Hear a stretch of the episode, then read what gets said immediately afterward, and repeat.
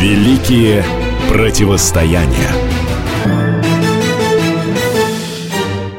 Историки называли их противостояние войной переменного тока с постоянным.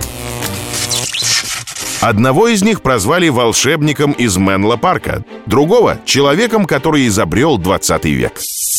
1884 год. Молодой ученый Никола Тесла работает в компании великого изобретателя Томаса Эдисона. Американец восхищался перспективным сербом, но одновременно высмеивал его новаторские идеи. К тому же, пообещав премию в 50 тысяч долларов за усовершенствование электромашин постоянного тока, Эдисон слова не сдержал. Он сказал, что иммигрант плохо понимает американский юмор. Выдержав всего один год, Тесла уволился. Для него наступили тяжелые времена. Изобретатель занимался рытьем каналов, спал где придется и питался впроголодь. Несмотря на это, он продолжал изобретать. Серб разработал проект дуговой лампы для уличного освещения. Благодаря финансовой помощи друзей, Тесла основал собственную компанию, которая стала получать большие заказы. Он работал над теориями беспроводной передачи сообщений и электроэнергии на большие расстояния. Никола предложил принцип действия устройства для радиообнаружения подводных лодок. За свои изобретения он получил множество патентов.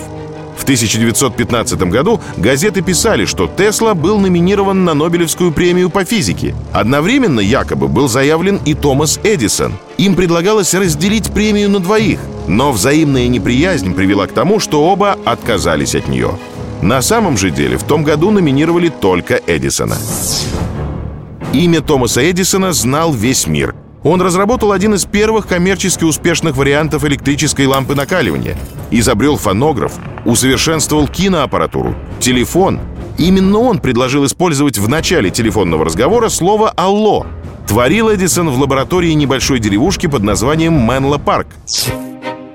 Когда Никола Тесла покинул своего работодателя, Эдисон использовал любую возможность, чтобы оклеветать молодого ученого. Он уверял, что переменный ток опасен для жизни. Газеты с его подачи называли серба колдуном.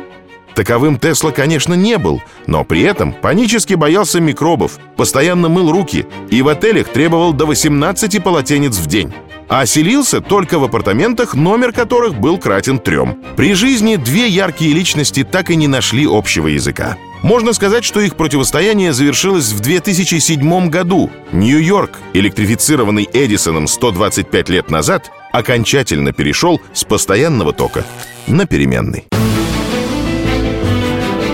Великие противостояния.